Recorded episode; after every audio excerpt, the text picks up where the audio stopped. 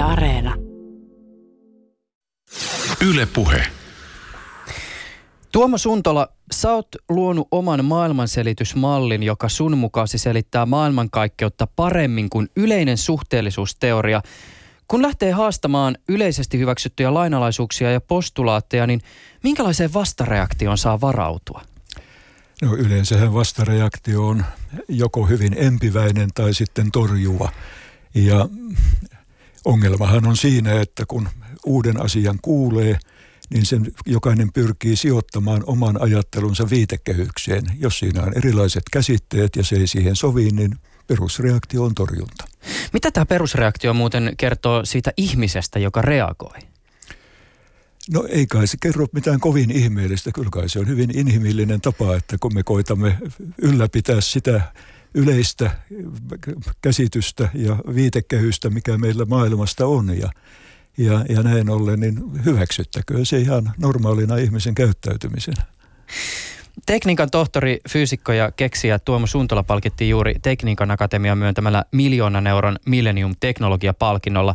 Palkinto myönnettiin ALD-teknologiasta, joka mahdollistaa pienet, tehokkaat ja halvat muistit sekä prosessorit.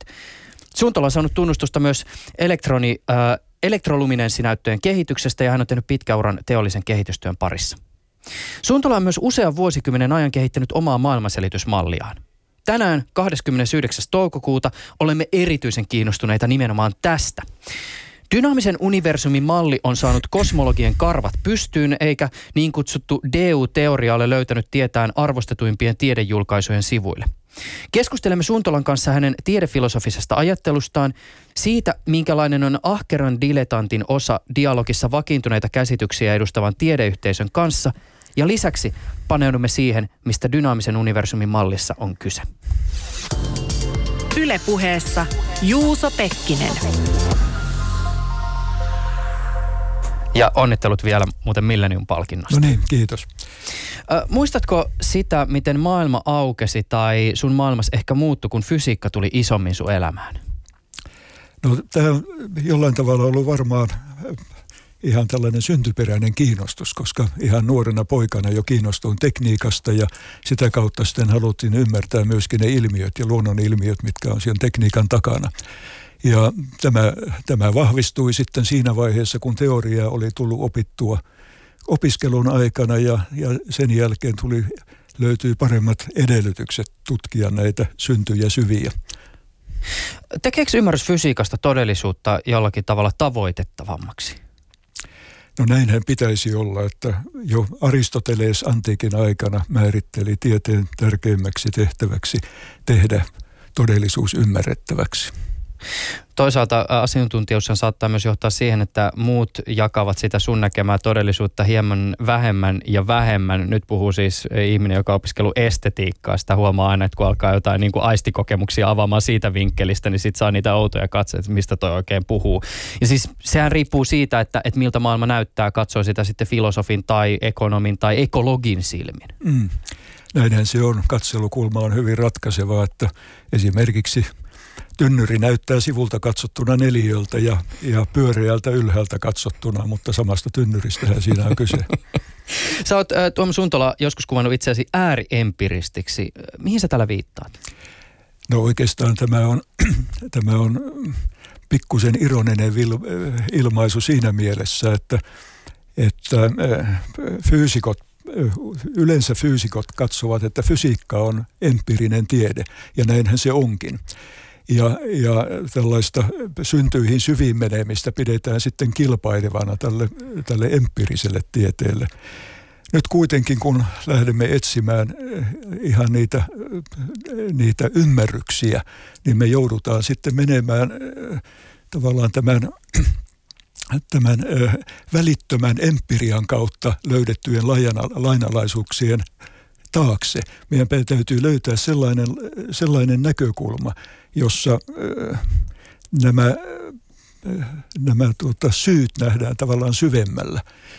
Nyt äh, fysiikka ja fysiikan eri osa-alueet ovat kehittyneet hieman erilaisilta lähtökohdilta, joka on osittain johtanut siihen, että osa eri osa-alueilla on jonkin verran toisistaan poikkeavat erityiset lähtöolettamukset.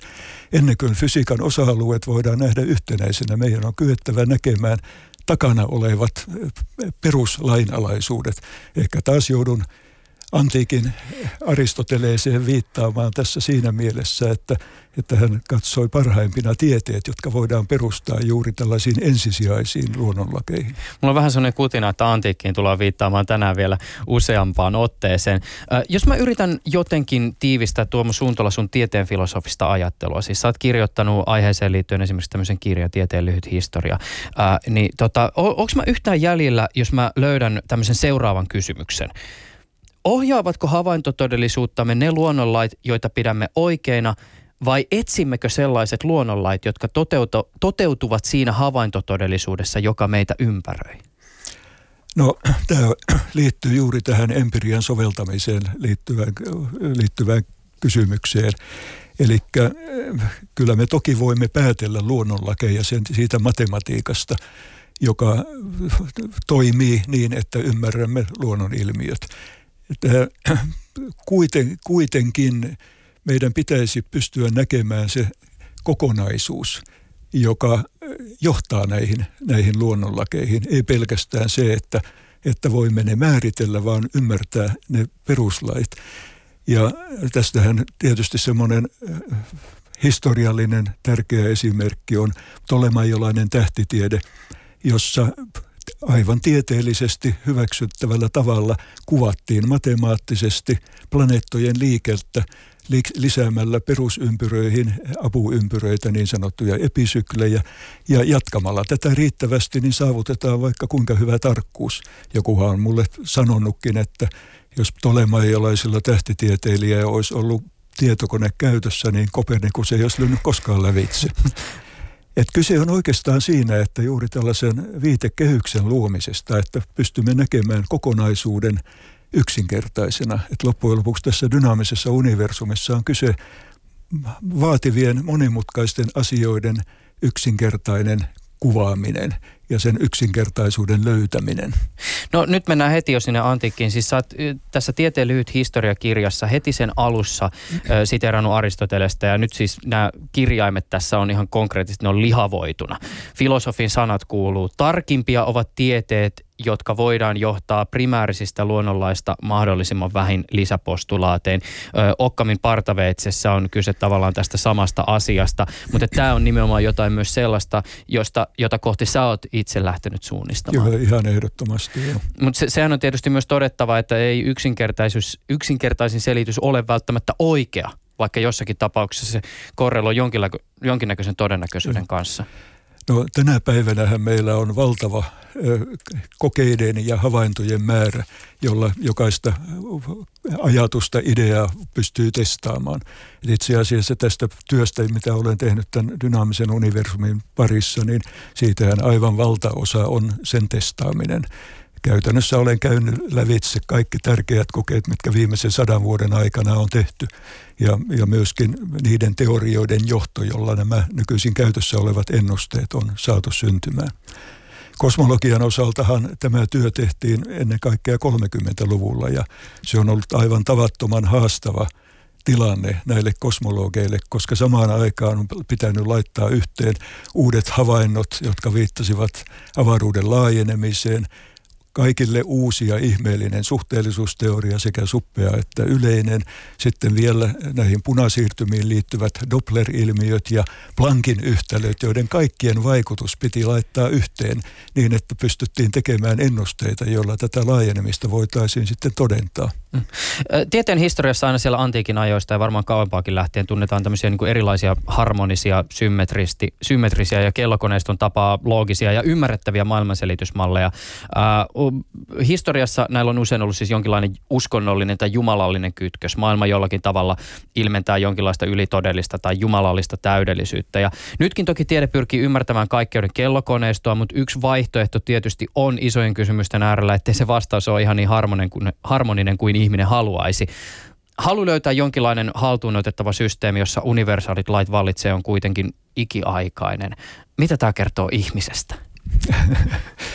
No tämä olikin jo huomattavan vaikea kysymys, että kyllä se varmasti kertoo paljon ihmisestä, mutta, mutta jos nyt taas sitten viitataan Aristoteleen, niin metafysiikan kirjansa hän alkaa lauseella, että pohjimmiltaan jokainen ihminen haluaa tietää – ja kyllä se sopii tähän aivan erinomaisen hyvin. Hmm.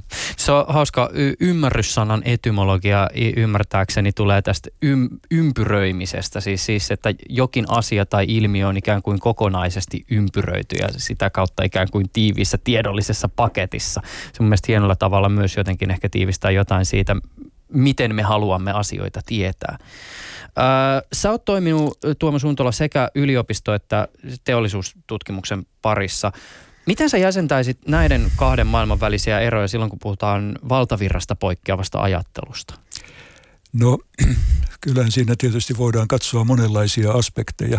Kyllä kokemukseni on se, että, että teollisuusympäristössä toimien niin uusiin mahdollisuuksiin, vaikka ne poikkeaisivat perinteisistä, niin suhtaudutaan huomattavan suurella, suurella kiinnostuksella. Eli itse asiassa halutaan löytää uusia mahdollisuuksia. Ja ehkä perinteisessä yliopistoympäristössä kuitenkin tämän olemassa olevan ylläpitäminen on huomattavasti painottuneempi kyllä ihan ilmiselvästi näin on tilanne. Toki jos nyt studiossa olisi joku tiede, tiedeyhteisön edustaja tai syvällä tällä hetkellä yliopistossa oleva ihminen, niin ehkä niin kuin kysymys tästä ikään kuin innovaatiosta myös ikään kuin se tutkimuspuolella ehkä näyttäytyisi hänen näkökulmastaan eri tavalla. Mm, niin, no tämä on tietysti vähän rankka yleistys, että sanoa, että teollisuudessa on näin ja, ja, ja yliopistoympäristössä toisella tavalla löytyy yksilöitä kummaltakin puolelta, joilla on luontainen halu etsiä uusia vaihtoehtoja ja, ja koittaa etsiä ymmärrystä, joka ei välttämättä sillä hetkellä niin siihen viitekehykseen e, istu, jota, jonka nämä nykyiset teoriat ovat synnyttäneet. Ihminen yleensä kokee ymmärryksen sillä, että hän uuden asian pystyy sijoittamaan käytössä olevaan tähän viitekehykseensä. Ja, ja näin ollen on ihan selvää, että jos se ei sovi, niin on kaksi vaihtoehtoa. Sitten pitää ruveta isompaan työhön tämän viitekehyksen uudelleen arvioinnissa, taikka, taikka sitten todeta, että tämä ei, toi, ei ole oikein tai että tämä ei ole hyväksyttävissä. Tätä keskustelua varten kaiveli hieman vanhoja taas tikulla silmään. Vuonna 2014 Tieteessä tapahtuu lehden sivulla käytiin aika kiinnostavaa sananvaihtoa. Sä kirjoitit Tuomas Huntola pitkän tekstin, jossa esitit epäilysi suhteellisuusteoriaa kohtaan ja jossa pyrit myös havainnollistamaan sen ongelmatiikkaa. Sun kirjoitus poiki vastauksen kahdelta hyvin arvostetulta kosmologilta, Syksy Räsäseltä ja Kari Enkvistiltä. Kritiikki oli enemmän ja vähemmän rivien välissä ja vastaus oli no ainakin näin ulkopuolisen tulkitsejan silmin tyrmäävä. Ö, suhteellisuusteoria, denialismi, josta herrat puhuivat, ö, oli yksi tällainen sana ja siinä tekstissä mainittiin ilmastonmuutos ja evoluutio ja rokotekriittisyys ja Räsänen ja Enqvist spekuloivat, että suhteellisuusteoria voi houkutella denialisteja, koska kaikki kaikilla on jonkinlainen arkikäsitys ajasta ja paikasta. Mutta samalla kosmologit muistuttavat, että suhteellisuusteorian tutkimuksen pohjalla on yli vuosisadan ajan kertynyttä paljon koeteltua fysiikkaa.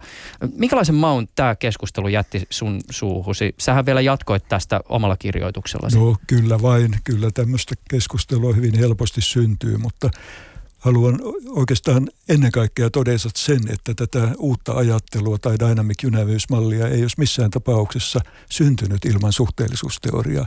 Siinä mielessä se on ihan ilman muuta sille jatkumoa. Suhteellisuusteoria on erittäin hieno teoria silloin, jos me hyväksytään ne lähtöolettamukset, mitkä siinä ovat. Ja, ja se, se kompleksisuus, jota, jota tässä pyritään purkamaan, liittyy ennen kaikkea näihin lähtöolettamuksiin on huomattava, että tämä suhteellisuusperiaate, johon suhteellisuusteoria oleellisesti ottaen nojautuu, niin sehän on Galileo Galilein havaitsema. Hän huomasi, että hänen pudotuskokeensa liikkuvassa laivassa olivat samanlaisia kuin kiinteällä laiturilla – jos Galileo Galileilla olisi ollut atomikello käytössään, niin suhteellisuusperiaatetta ei olisi koskaan kirjattu, koska hän olisi huomannut, että, että laivaretkeltä tullessaan kellon näyttämä olisi toisenlainen kuin laiturilla olevalla kellolla. Avaa vielä hieman näitä kokeita.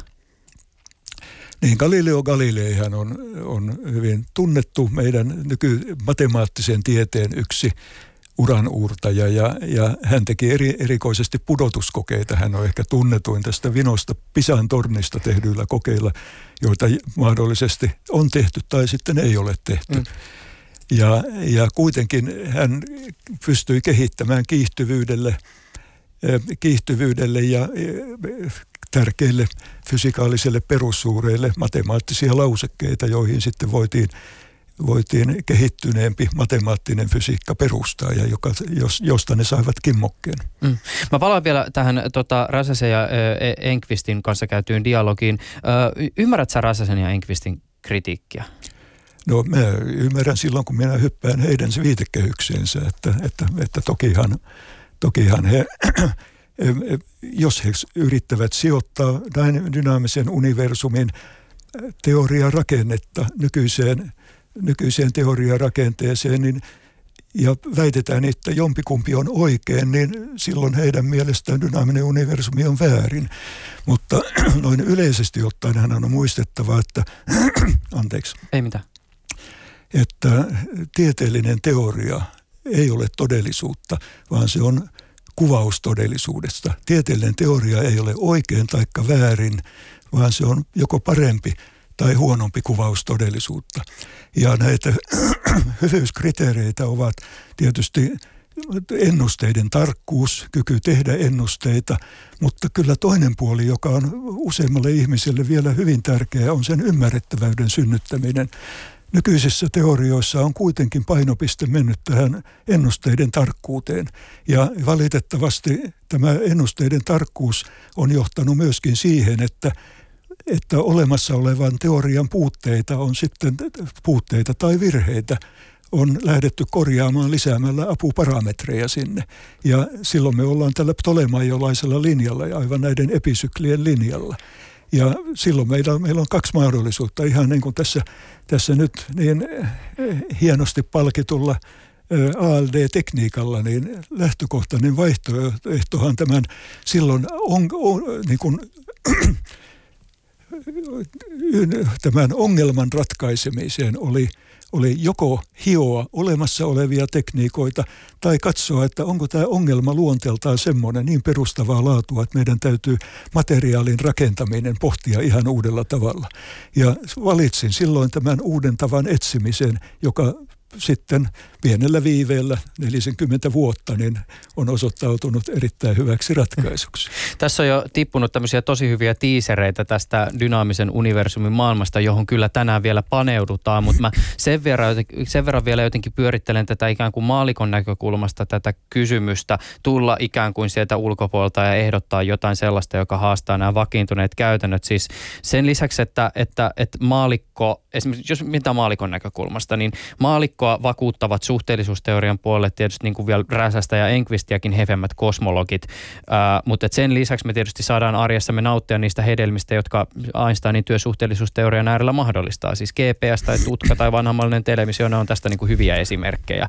Et, et, et sulla tietysti on aikamoinen homma saada myös se tavankin kansalainen vakuuttuneeksi sun omista johtopäätöksistä. Niin kuin, niin kuin totesin, niin niin arvostan suuresti yleistä suhteellisuusteoriaa mm. ja yhtä lailla suppeakin siellä, missä se on sovellettavissa. Et siitähän ei ole kyse. Ja, ja se matematiikka, joka, jonka, matema, jonka suhteellisuusteoria on tuonut, niin pitää paikkansa niissä sovellutustavoissa ja niissä sovellutuskohteissa, joissa sitä käytetään. Silloin me hyväksymme ne lähtökohdat, joista se teoriarakenne on tehty.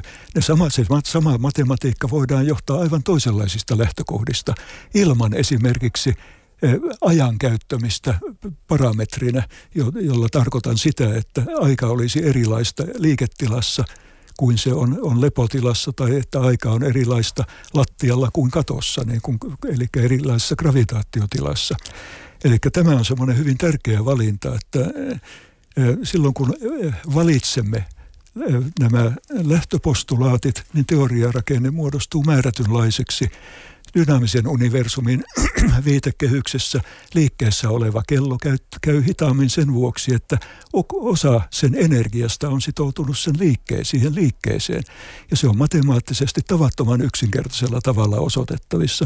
Ihan samalla tavalla niin gravitaatiotilan vaikutus näkyy siinä energiatilassa – joka, joka meillä on erilaisissa gravitaatiotiloissa. Ja siitä sitten syntyy hyvin matemaattisesti hyvin samantapaiset hyvinkin suurella tarkkuudella. Esimerkiksi näihin GPS-järjestelmiin, joita analysoin hyvinkin suurella tarkkuudella, niin ongelmat, erot olisivat tulleet esille vasta 18 desimaalissa. Ja ja sitä tarkkuutta GPS riittää semmoinen 12, de, 12 desimaalia, että että ihan, ihan hyvin pärjätään molemmilla teorioilla. Koitetaan päästä vähän käsiksi siihen, että, että mistä dyna, dynaamisen universumin mallissa on kyse. Ja, ja mä en tiedä, olisiko, olisiko hyvä tapa koettaa jotenkin lähteä liikenteeseen se, että, että aloitetaan siitä, missä Einstein sun mielestä ajatteli vähän vinoon. No ei Einstein ajatellut vinoon, että se oli sen ajan lähtökohdista paras mahdollinen ratkaisu.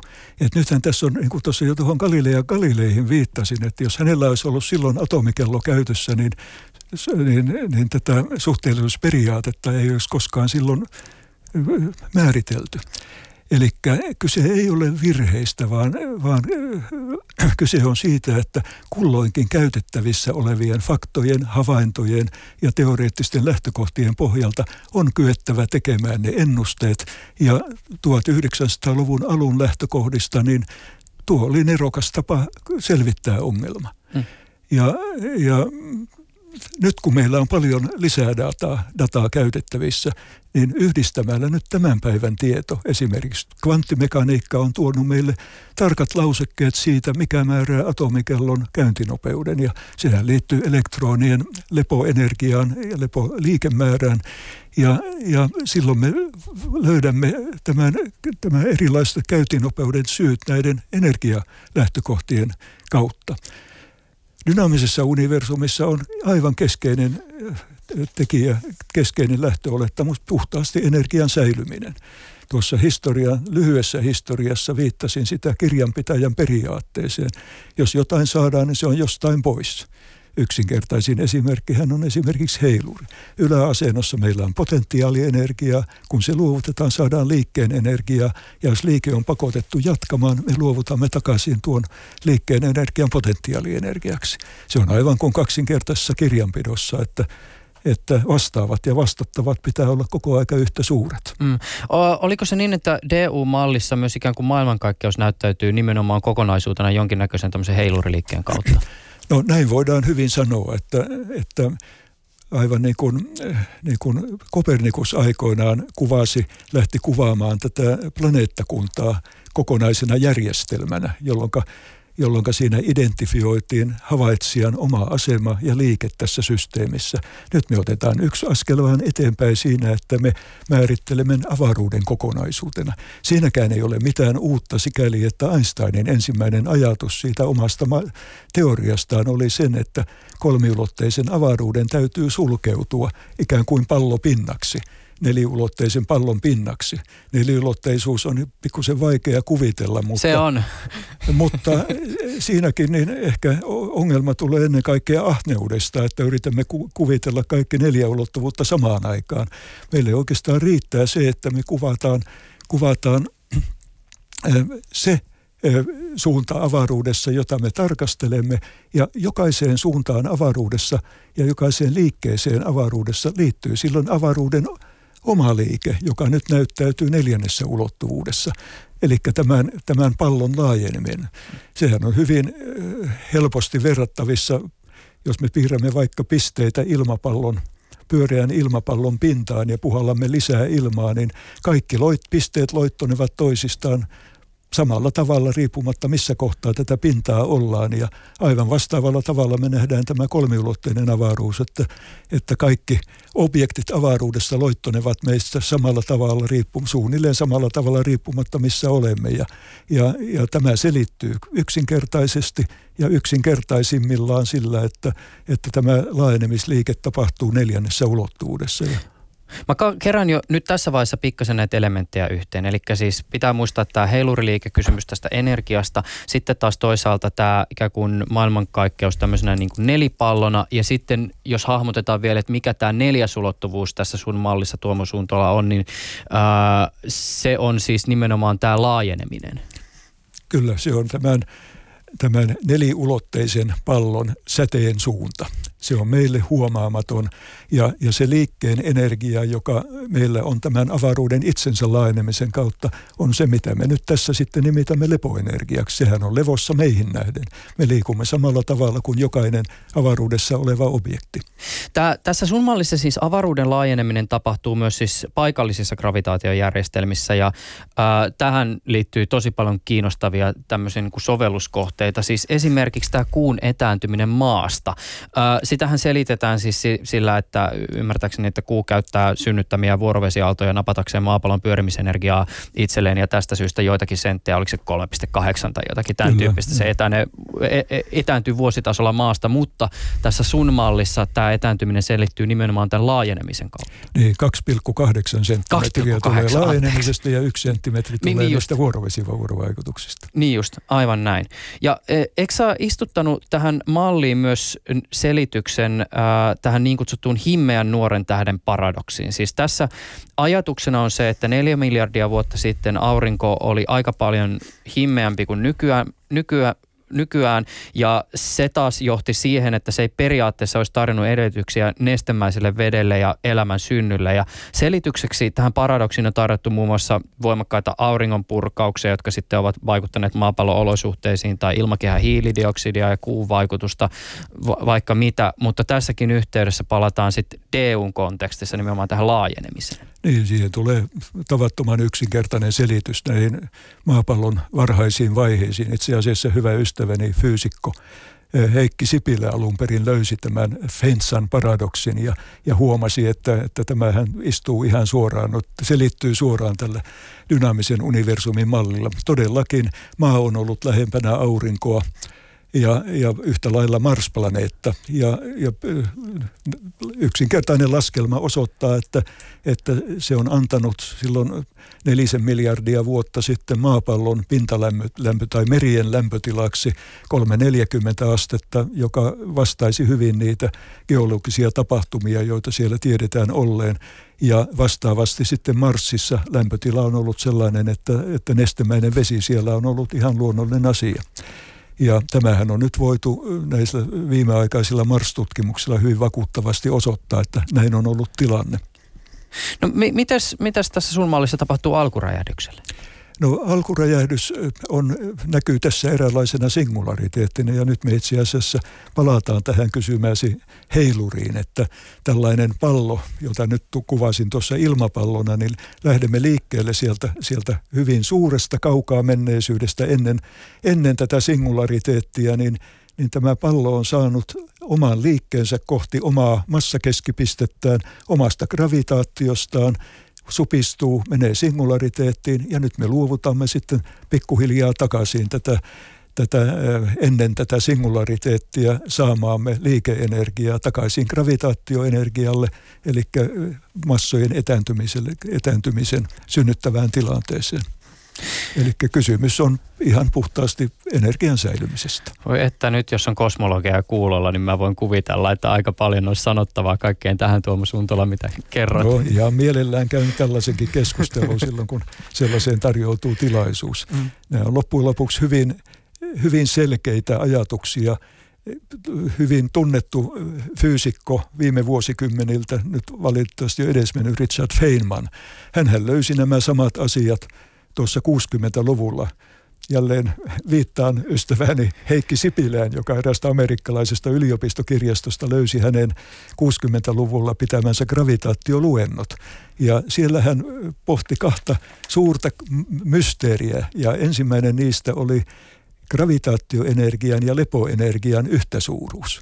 Ja sehän on ihan suoraan se sama asia, että se määrä gravitaatioenergiaa, joka on luovutettu tämän lepoenergian aikaansaamiseen, on, niin se on se yhtä suuri energia kuin se saavutettu lepo, lepoenergia. Että tässä oli tämä kirjanpitäjän periaatteen toteutuma. Myöskin Feynman huomasi, että tästä yhtälöstä nähdään, voidaan laskea, mikä on tämä laajenemisen nopeus neljännessä ulottuvuudessa.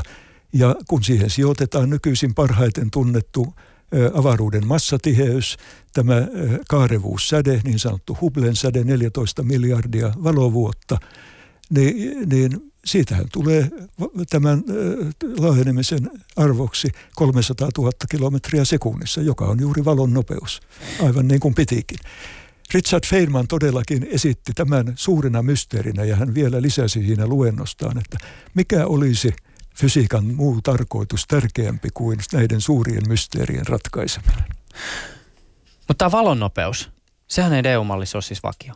Ei, se määräytyy tästä avaruuden neljännen ulottuvuuden nopeudesta. Niin, just näin. Se on Joo, se on osa tätä, miksi meidän ei tarvitse ajatella, että aika muuttuu eri gravitaatiotiloista. Siitä seuraa myöskin se, että paikallisesti valon nopeus on, on gravitaatiotilan funktio. Eli, eli nämä valon taipumiset ja, ja erilaiset Sapiro-efektit ja muut, niin ne tulevat ihan suoraan yksinkertaisella matematiikalla siitä, että tämä, tämä valo kulkee hitaammin massakeskuksen lähellä ja ja kulkee sitten vapaassa avaruudessa hieman nopeammin. Mm. Oliko se muuten sillä tavoin, että tähän sun teoriaan ei mahdu pimeää energiaa? Niin, sitä ei tarvita, koska nyt kun me laskemme tämä, nämä supernomien kirkkauden ja punasiirtymän suhteen tästä energian säilymisestä, niin siitä saadaan hyvin tarkka ennuste ilman mitään lisäparametreja. Siinä ei tarvita massapara- näitä tiheysparametreja, massatiheysparametreja eikä pimeää energiaa se päästään oleellisesti ottaen ilman mitään parametreja. Hmm. Tässä on tietysti paljon myös sellaista, joka vaatisi nimenomaan perehdystä näihin niin kuin laskelmiin ja, ja syvempää fysiikan tuntemusta, mutta tota, avataan vielä nyt kuitenkin sen verran. Ää, miten tässä sun teoriassa tuo suuntalla massan olemus näyttäytyy? No se on hyvin, hyvin vaikea kysymys. Itse asiassa itse näin sen eräällä tavoin voi sanoa matematiikan kautta, että jokaisessa energian lausekkeessa massa on nähtävissä ensimmäisen kertaluokan kertoimena. Ja, ja olen nimennyt, käyttänyt siitä ilmaisua, massa on energian ilmentämisen substanssi, että se ilmentää energiaa, gravitaatioenergiaa, näitä gravitaatioenergian lausekkeiden kautta. Se ilmentää liikkeen energiaa, kineettisen energian yhtälöiden kautta, mutta juuri tämän massan avaaminen, ja itse asiassa joudutaan vähän Planckin yhtälöäkin avaamaan, joka onnistuu kyllä tarka, tarkalla lukemisella ja ennen kaikkea sen voi testata kokeilemalla sitä Maxwellin yhtälö, johtamalla se Maxwellin yhtälöistä ja ja, ja tällä tavalla niin, niin itse asiassa tämä kuuluisa Planckin yhtälö voidaan myös kirjoittaa muotoon, muotoon MC toiseen, jossa tämä M, eli massa, näkyy sähkösuureiden kautta. Se on tällainen valonnopeudesta pelkistetty Planckin vakio jaettuna aallonpituudella. Se antaa massalle hyvin mielenkiintoisen ilmiön. Se ei ole pelkästään substanssi, vaan jonain sanana, vaan, vaan se on kuvattavissa aaltomaisena substanssina, joka sitten näyttäytyy fysiikassa Compton aallonpituuden kautta ja se näyttäytyy de Broglie aallonpituuden kautta ja yhtä lailla se näyttää sitten tämän, tämän fotonin, fotonin aallonpituuden kautta. Eli me tällä tavalla huomataan, että tällaisen pelkistyksen, yksinkertaistuksen kautta, jossa myöskään korostan vielä, siinä ei ole mitään uutta fysiikkaa siinä, vaan nämä, nämä yhtälöt avataan hieman uudella tavalla. Mm. Tällä maratonilla täytyy pysähtyä vesipisteelle tavallista useammin. Mä vielä kokoon yhteen näitä, mitä me ollaan tässä käyty läpi. Eli tämä heiluriliike ja tässä tämä energiakysymys. Oliko se, että sä tota, käytät, se on tämä nolla-energiaperiaate? Kyllä vaan tätä on hyvä nimittää nollaenergiaperiaatteeksi silloin, kun lähdetään alun perin siitä valtaisesta neliulotteisen pallon pinnan synnyttämästä kolmiulotteisesta avaruudesta, niin etäisyydet ovat niin suuria, että gravitaatioenergia on oleellisesti ottaen nolla ja silloin ollaan lepotilassa odottamassa, että lähdetään saamaan sitä, sitä energiaa. Mm. Sen ääripisteen määrittely on, on jokseenkin mahdotonta, että voisin hyvin kuvitella, että me ollaan jossain syklisessä liikkeessä, että välillä välillä supistutaan ja, ja välillä laajennutaan, mutta se jakso on sitten tavattoman, tavattoman pitkä. Mm, Okei, okay, eli tämä heiluriliike, sitten tämä nelipallo, kaikki yhteydessä toisiinsa. Ö, neljäntenä ulottuvuutena ö, laajeneminen ei pelkästään esimerkiksi galaksien välissä, vaan myös niin kuin paikallisissa gravitaatiojärjestelmissä. Tästä johtuen sitten tämä, tota, esimerkiksi kuun etääntyminen maasta, alkuräjähdysteoria heitetään romukoppaan, pimeä energia aivan turhaa. Ö, valonnopeus vakiona, se on heitetty nyt myös nurkkaan. Sitten oli tämä massan olemuksen kysymys, joka tietysti hieman haastava. Mitä vielä? No oikeastaan vielä, vielä tästä valonnopeuden vakioisuudesta. Sitähän mm. yleensä fyysikko sanoo, että se on empiirinen tosiasia. Tässä viittaan, viittaan edesmenneen professori Raimo Lehden käsitteeseen luonnonlakien salaliitto – jolla hän tarkoitti sitä, että me helposti mittaamme suureita mittareilla, joiden toiminta riippuu täsmälleen samoista suureista joita mitataan. Ja niinhän siinä on, että kun otamme, huomioimme nyt nämä äsken mainitut pelkistykset tai oikeastaan purkamiset näistä Planckin yhtälöistä ja, ja, ja atomikellon käyntiä kuvaavista yhtälöistä, niin me näemme aivan suoraan, että atomikellon käyntinopeus on suoraan verrannollinen valon nopeuteen. Ja, ja sehän tarkoittaa sitä, että aina kun atomikellolla mittaamme valon nopeutta, niin se on takuu varmasti vakio. Mm. Tässä on siis ihan älyttömästi sellaista asiaa, joka varmasti monen korvaan kuulostaa niin kuin todella, todella uskomattomalta. Äh, mun tietysti vielä niin kuin sen verran sanottava tässä ääneen, että, että tota, sähän on siis arvostettu fyysikko ja keksiä, äh, koulutettu ihminen, kokenut ja älykös instituutioiden arvostama tekijä, mutta sä et ole kuitenkaan kosmologi, joka olisi kaikkein uusimman tutkimustiedon välittömässä läheisyydessä ja joka toimisi aktiivisesti nimenomaan siinä tiedeyhteisössä, jota vaikkapa tässä lähetyksessä mainitut Räsänen ja äh, Enqvist edustavat. Mutta että, et, niin, no t- tämä oikeastaan tässä. No sanoisin, että, että toisaalta se, että, että tällainen uudenlainen mallirakenne saa vastustusta, niin se on jopa äärimmäisen tärkeää. Teollisuuskokemukseni pohjalta niin tiedän, kuinka kohtalokasta on laittaa prototyyppi markkinoille. Ja, ja tämä pakottaa ja, ja muistuttaa sitä, että vaikka kuinka innostuisi uusista ajatuksista, niin ne on testattava kunnolla. Mm. Ja, ja itse asiassa tätä työtä olen sitten kaikissa rauhassa saanut tässä tehdä.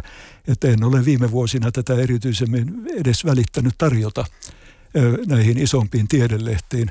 Silloin kun viimeksi sitä tein joskus tämän supernova-asian jälkeen – niin vastaus oli suunnilleen näin, että, että he eivät julkaise sellaisia astrofysiikan teorioita, jotka eivät perustu yleiseen suhteellisuusteoriaan. Ja, ja jos näin on, niin sitten ei julkaista.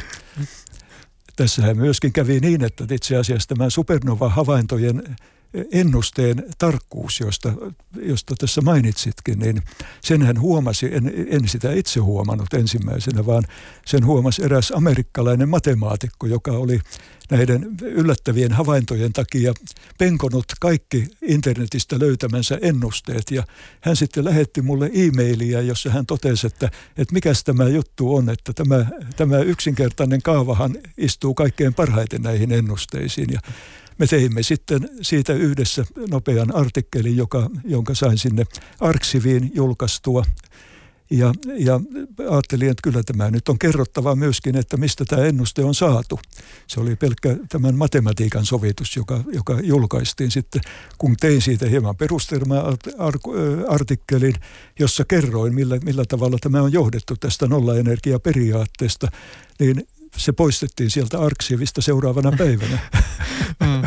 tota, jos haluaa perehtyä näihin sun laskelmiin ja, ja vielä ikään kuin siis sy- syventää tietämystä aiheesta, niin se on tietysti niin kuin helposti mahdollista. Öö, sä, sä vaikutat tämmöisessä omassa yhdistyksessä Physics Foundation, jonka siis esimerkiksi verkkosivuilta löytyy kaikki, sitä, kaikki se materiaali, mitä, mitä sä oot pyöritellyt ja, ja julkaissut tähän liittyen. Ja se löytyy myös tämmöinen siis niin paksu kirja ladattavaksi, öö, jossa löytyy näitä niin kuin peruskysymyksiä ja sitten hieman niin kuin syvempiä sovelluskysymyksiä aiheeseen liittyen. Miten pitkään sä oot Tuomo Suntola työskennellyt tämän dynaamisen universumin parissa? Mikä se historia on? No historia itse asiassa menee hyvinkin kauas, jopa pikkusen kauemmaksi kuin tämä atomikerroskasvatus. Eli Eli opiske, opintojeni, jatko-opintojeni aikana niin, niin nämä kiino, kysymykset rupe, rupesivat mua kiinnostamaan ja muistan hyvin selvästi sen, että että, että nimenomaan suhteellisuusteoriasta ajattelin, että, että jotain tässä on nyt sellaista, että emme ole löytäneet niin kuin oikeaa katselukulmaa tai oikeaa koordinaatistoa näiden asioiden esittämiseen. Mulla oli hyvä kollega silloin Heikki Kanerva, jonka kanssa me näistä paljon, paljon keskenämme keskustelimme ja nämä, nämä Heikin ajatukset olivat kanssa sitten yhtenä kimmokkeena sille, että, että tämä ratkaisu sitten lopulta löytyi siihen kuitenkin tarvittiin pitkä aika, että, että tämän, tämän liikemäärän, mahdollisen neljännen ulottuvuuden liikemäärän kyllä kirjasin jo 80-luvun alussa, mutta, mutta sitten tarvittiin, tarvittiin 90-luvun puolivälissä toinen toisin ajattelija, Jaakko, tekniikan tohtori Jaakko Kajamaa, joka oli yrittänyt ratkoa liikemäärän ja, ja energian välistä suhdetta vähän omalla tavallaan. Ja kun hänen tavoitteensa ja yrityksensä sitten yhdistin näihin vanhoihin ajatuksiin, niin huomasin, että sitten kun me huomaamme, että meidän pitää ottaa tämä meihin kaikkiin nopeuksiin summautuva neljännen ulottuvuuden nopeus mukaan, niin silloin tämä räjähtää tämä. Ja siitä lähti ihan lumivyörun kaltainen avautuminen koko tälle asialle. Mikä muuten on ollut viimeisin oivallus, jota sä oot DOn kautta tehnyt? Joo, se, mikähän, mikähän se nyt sitten olisi. Eipä tule ihan heti edes mieleen, mikä on se viime. Sanotaan niin, että se mitä pidän tärkeänä tässä ihan, ihan viime aikoina on määrätynlainen tämän, tämän filosofisen perustan syventyminen ja tämän kokonaisuuden parempi hahmottuminen. Et silloin ei puhuta yksittäisestä, yksittäisestä oivalluksesta, vaan paremminkin – juuri tällaisen kokonaisvaltaisen viitekehyksen rakentumisesta niin, että siihen voidaan yhtenäisillä ilmaisutavoilla kaikki nämä yksityiskohdat ja osa teoriat sitten kytkeä. Mm. Miten, äh, siis oot sä sinä aikana, kun sä oot siis tätä asiaa ajatellut ja pyöritellyt ja kehittänyt tätä teoriaa, niin oot sä aina kokenut, että sä oot voinut tavallaan niin kuin vapaasti ihmisille ympärillä puhua tästä? Koska siinä vaiheessa, kun tulee takavasemmalta joku, joka puhuu sille, että hei, voitaisiin kyseenalaistaa tätä suhteellisuusteoriaa, niin mä voin kuvitella, että niin kuin on puhuttukin, niin kaikki eivät aina ole välttämättä kauhean vastaanottavaisia. Niin, tässä on kyllä käynyt niin, että, että henkilöt, fyysikot, joilla on, on ensisijaisesti teollisuustaustaa, niin tämä ryhmä selvästikin on ollut se kaikkein vastaanottavaisin ja, ja olen saanut siellä puolella hyvin paljon keskustelukumppaneita ja, ja ymmärrystä, että, että seuraava ymmärtäjä oikeastaan on tultu filosofian puolella. Ja, ja nyt tässä pari niin, puolitoista vuotta sitten, niin Helsingin yliopistossa tarkastettiin väitöskirja, joka oli eräänlainen pidemmälle viety versio tästä, tästä Okkamin partaveitsestä ja Aristoteleen tieteen yksinkertaisuudesta, jossa hän etsi etsi ekonomian periaatetta, Avril Styrman etsi ekonomian periaatetta, jolla tieteellisiä malleja ikään kuin puolueettomasti arvioidaan sillä, että kuinka paljon ne ennustaa ja kuinka paljon pitää olettaa. Ja jos tuo suhde on edullinen, niin silloin malli on hyvä. Ja lisäbonus on tietysti se, että, että filosofille merkitsee se, että sieltä löytyy sitä ymmärrettävyyttä. Eli että löytyy semmoinen viitekehys, jolla me voidaan tavalla tai toisella aivan hahmottaa tätä kokonaisuutta. Mm. Miten tota, siis jos, kuten tässä on ollut mainittua, niin tämä dialogi ikään kuin, niin kuin vakiintuneiden kosmologia-instituutioiden ja, ja henkilöiden kanssa on tietysti ollut hieman haastavaa ja sitten nämä eivät ole äh, lähteneet julkaisemaan näitä artikkeleita, joita sä oot tämän pohjalta kirjoittanut, niin ootko koskaan päässyt semmoiseen tilanteeseen, jossa tämä teoria, dynaamisen universumin malli olisi niin kuin todella tullut haastetuksi? Siis Onko no, niitä hetkiä tullut paljon no, Semmoista haasta, haastetilannetta ei ole tullut, koska tämä kritiikki tulee yleensä henkilöiltä, jotka eivät halua siihen perehtyä. Ja, ja sen takia siinä on käynyt kyllä todellakin niin, että taas ne, jotka ovat halunneet siihen perehtyä, niin paluuta ei ole ollut. Että, että siinä mielessä kysymys oli kyllä ihan sinänsä osuva, mutta vastaus ehkä hieman yllättävä. Mm. Oletko missään vaiheessa epäily omaa työtäsi?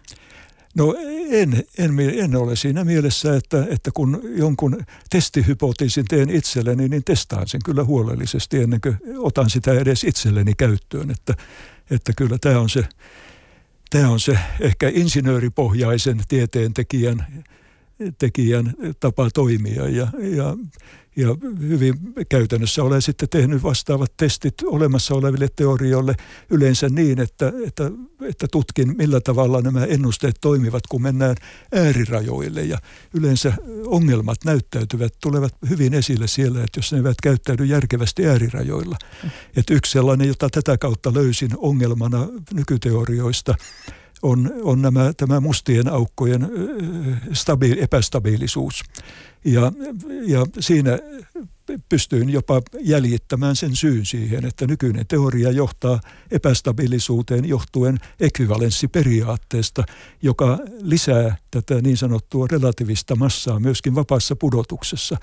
Ja silloin kun lähdetään energian säilymisestä, näin ei ole, ja silloin me saadaan täysin stabiilit rakenteet ja niistä löytyy sitten myöskin eksperimentaalista todistetta, että todellakin näin on. Mm. Mikä muuten tämä DU-mallin ö, yhteys sitten taas niinku kvanttimekaniikkaan on? No se on tavattoman mielenkiintoinen. Mä en ole sinne hyvinkään pitkälle mennyt, mutta niin kuin sanoin, niin, niin massa näyttäytyy, massa on ymmärrettävissä, käsiteltävissä tällaisena hyvin abstraktina energian ilmentämisen substanssina, aalto, aaltona kuvattavissa olevana substanssina ja, ja ihan jo tällä, tällä massa-aallolla niin, niin on hyvin pitkälti niitä ominaisuuksia, joita kvanttimekaniikassa kuvataan aalto, erillisen aaltofunktion avulla. Että sanoisin, että kvanttimekaniikan matematiikkaan ei välttämättä välttämättä sillä ole, ne istuu aivan sellaisena, mutta, mutta se linkki, mikä on matematiikan ja todellisuuden välillä, niin siinä voit löytyä edellytyksiä avautumiseen. Että tänä päivänä hän kvanttifyysikko saattaa aloittaa luentonsa sillä, että jos te haluatte ymmärtää fysiikkaa, niin on paras sitten hyväksyä se, että luontoa ei pidä yrittää ymmärtää. Ja, ja se nyt on näitä Aristoteleen periaatteita vastaan kyllä ihan selvästi. Mm. Jos ö, me eläisimme sellaisessa mallissa tai maailmassa, jossa siis DU-malli olisi valtavirtaisessa asemassa ja, ja se olisi hyväksytty, ö, ja me tekisimme tutkimusta sen pohjalta, niin miten maailma olisi ehkä erilainen? Ja mä nyt tässä vielä edelleenkin mietin tätä, että mulla on kuitenkin niin kuin suhteellisuusteorian kautta päästy aika mielettömien sovelluksen, siis huipputeknologian sovellusten äärelle, jotka vaikuttaa meidän jokapäiväiseen elämään niin kuin tällä hetkellä. Niin mi- mitä sitten, jos me oltaisikin ikään kuin työskennelty DU-mallin parissa, niin näyttäisikö todellisuus jollakin tavalla erityyppiseltä? No, no kyllä näkisin niin, että aina mitä syvällisemmin ja kokonaisvaltaisemmin ymmärrämme luontoa, niin sen suuremmat mahdollisuudet meillä on myöskin löytää tapoja, millä, millä luonnon ilmiöitä sitten voidaan hyödyntää erilaisilla tavalla ja, ja, ja kaiken kaikkiaan niin kuin nähdä todellisuutta vielä syvemmältä. Mm. Eli kyllä tämä DU-malli on määrätyllä tavalla niin verrattavissa sellaiseen seuraavaan Kopernikuksen vallankumoukseen, että, että me näemme ympäröivän luontomme osana suurempaa kokonaisuutta. Ja tämän DU-mallin yksi ominaisuushan on se, että se kuvaa sitä, että mikään luonnossa ei ole irrallista, että kaikki ovat kytköksissä toisiinsa.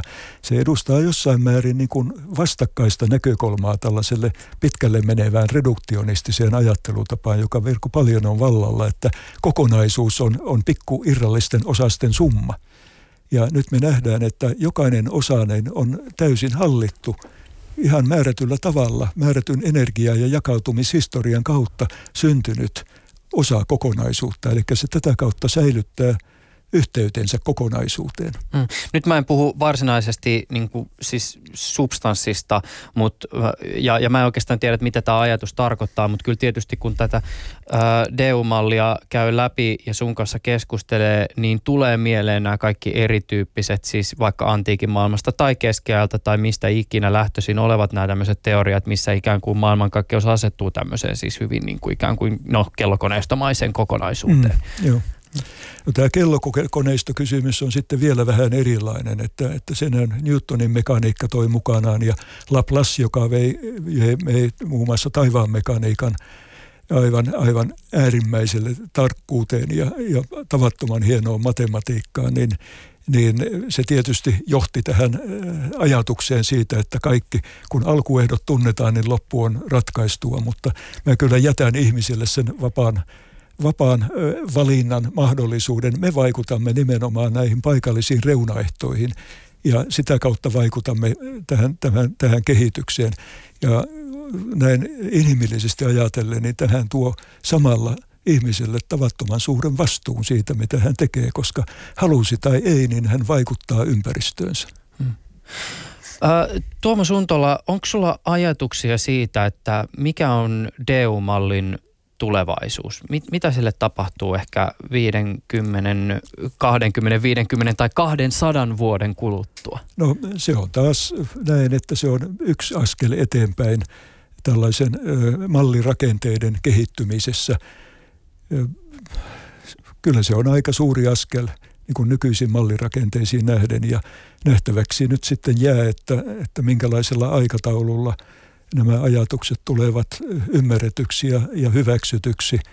Niin kuin sanoin, niin että tällaisella uudella teorialla ei siinä mielessä ole isompaa riskiä, että todellisuuttahan se ei muuta, että se vaan, se vaan muuttaa meidän ympär, ymmärrystämme todellisuudesta. Ja jos se muuttaa sitä ymmärrystä parempaan suuntaan, niin hyvä näin. Ja silloin kannattaa riittävän testijakson jälkeen siihen siirtyä ei missään tapauksessa niin tällaisia para, niin sanottuja paradigmamuutoksia pidä tehdä hätiköiden, koska, koska meidän niin monet asiat rakentuu nyt erääseen viitekehykseen ja se konversio sitten muutos toisenlaiseen viitekehykseen, niin se on tehtävä hallitulla tavalla ja, ja se on tehtävissä paloittain ja, ja, ja sopivat ö, verta, tällaiset tavat vanhaan vertaamiseen huomioiden. Mutta kyllä, kyllä nyt näkisin tämän parinkymmenen vuoden aikana, kun nyt olen aktiivisesti tämän asian kanssa tehnyt työtä niin, ja testailut tätä, niin, niin kyllä se on hirveän paljon yksinkertaistanut asioita ja sanopahan suoraan, että se on helpottanut huomattavasti nykyisten teorioiden ymmärrystä. Mm. Ja, ja siis tässä on tullut todella niin kuin selväksi se, että sä oot vakuuttunut ja laskenut tätä asiaa. Ja vaikka mä käytin susta tuossa alussa semmoista termiä kuin diletantti, niin sähän siis oot niin kuin henkeä veren tiedemies, se sinusta huokuu.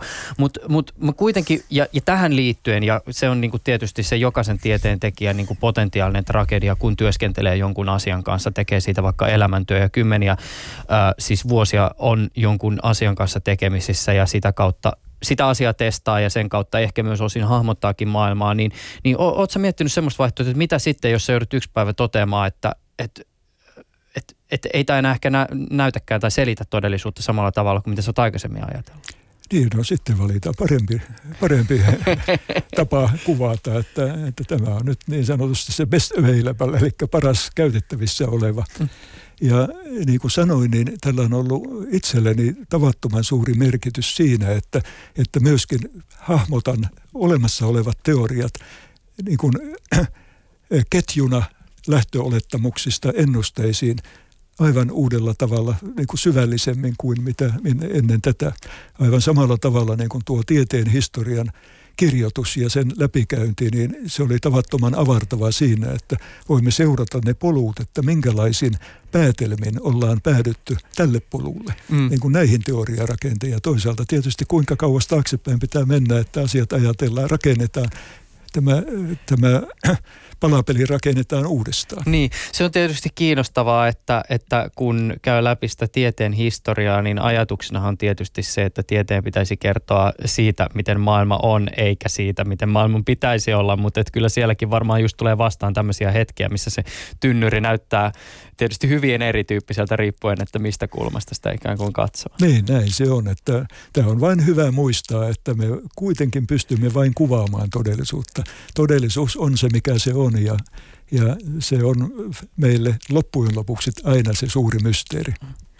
Tuomas Suuntola, minkälaisten asioiden avulla ja miten sä tällä hetkellä ajat ikään kuin tätä DU-mallia. Siis mä mainitsin tuossa jo tuon Physics Foundationin, sen verkkosivuilta, tämän yhdistyksen verkkosivuilta löytyy kirjallisuutta ja materiaalia, jota sä oot tuottanut tai mu- muut, muut aiheen tiimoilta perehtyneet ovat tuottaneet, mutta että mi- mi- mitä kaikkea vielä on luvassa?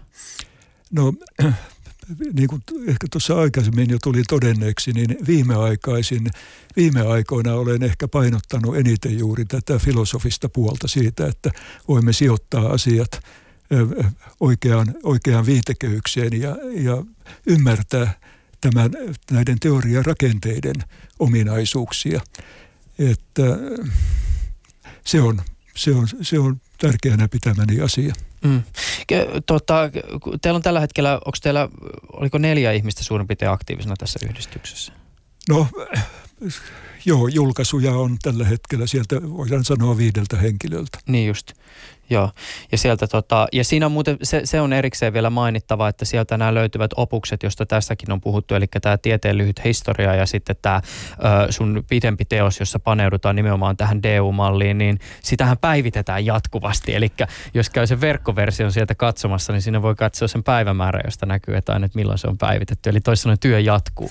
Kyllä työ jatkuu ja tässä ihan viime aikoina juuri niin, niin päivitin tämän Dynamic Universe-kirjan, joka siellä on ladattavissa. Että se on kyllä paperikirjana myöskin sitten saatavissa. Mm. Nyt tietysti varmaan Millennium-palkinnonkin myötä, joka juuri te, sulle myönnettiin, niin tota, on kiinnostusta tullut. Ilmeisesti trafiikkia on verkkosivuilla ollut ainakin nyt viime aikoina. No kyllä se kovin selvästi, hyvin selvästi siellä on näkynyt, mutta jos vielä palaan tuohon, että että, että miten itse niin kun vien tätä asiaa eteenpäin, niin kyllä mulla painotus on tämän, tämän mallin sisällön kehittäminen, että, että sitten uskoisin niin, että kun se on riittävän hyvä, niin sille se tilaus löytyy. Näinhän kävi tässä ALD-tekniikassakin, että mehän yritimme tarjota sitä puolijohdeteollisuuteen 80-luvun alkupuolella, jolloin teollisuus ei ollut puolijohdeteknologia, ei ollut tavallaan valmiina ottamaan, sille ei ollut vielä tilausta. 90-luvun puolivälin seutuvilla tämä tila, tilaus rupesi tulemaan ja sen jälkeen niin siellähän on ollut sitten huikea, huikea meno ja, ja kasvu. En olisi missään tapauksessa osannut silloin 70-luvulla tämän ALD-tekniikan perusajatusten ja demonstraation aikana kuvitella, että kuinka pitkälle siinä mennään asiantuntija, alan asiantuntija on yleensä huonoin ennustaja. Että elektroniikkamiehenä en olisi millään voinut ennustaa, että puolijohteilla käsitellään signaaleja sillä tavalla, kun tänä päivänä käsitellään. Mm, ja nyt tämäkin studio on täynnä sitä teknologiaa, joka, joka on tietyllä tavalla tämän innovaation hedelmää. Öö, missä vaiheessa uskot, että dialogi DUn tiimoilta ehkä aukeaa? No olen avoin siihen, että kun keskusteluun on valmiutta, niin olen omalta osaltani valmis siihen keskusteluun yhtymään. Tuomo Suntola, tämä on ollut aivan äärimmäisen kiehtovaa. Tuomo Suntola on siis tekniikan tohtori, fyysikko ja keksijä. Hänet palkittiin juuri Tekniikan akatemian myöntämällä miljoonan euron Millennium teknologiapalkinnolla. Tämä palkinto myönnettiin tästä mainitusta ALD-teknologiasta, joka siis mahdollistaa pienet, tehokkaat ja halvat muistit sekä prosessorit. Mutta tänään 29. toukokuuta olemme erityisesti keskustelleet Tuomo Suntolan dynaamisen universumin mallista. Tässä on ollut paljon tiivistä asiaa, jos haluat radio radion kuuntelija palata aiheeseen, niin Yle Areenasta löytyy tämä keskustelu myöhemmin. Kirjoita vaan sinne hakuun Juuso Pekkinen. Tuomo Suntola, kiitokset älyttömästi. Tämä on ollut tosi kiehtovaa. Kiitos. Yle puheessa Juuso Pekkinen.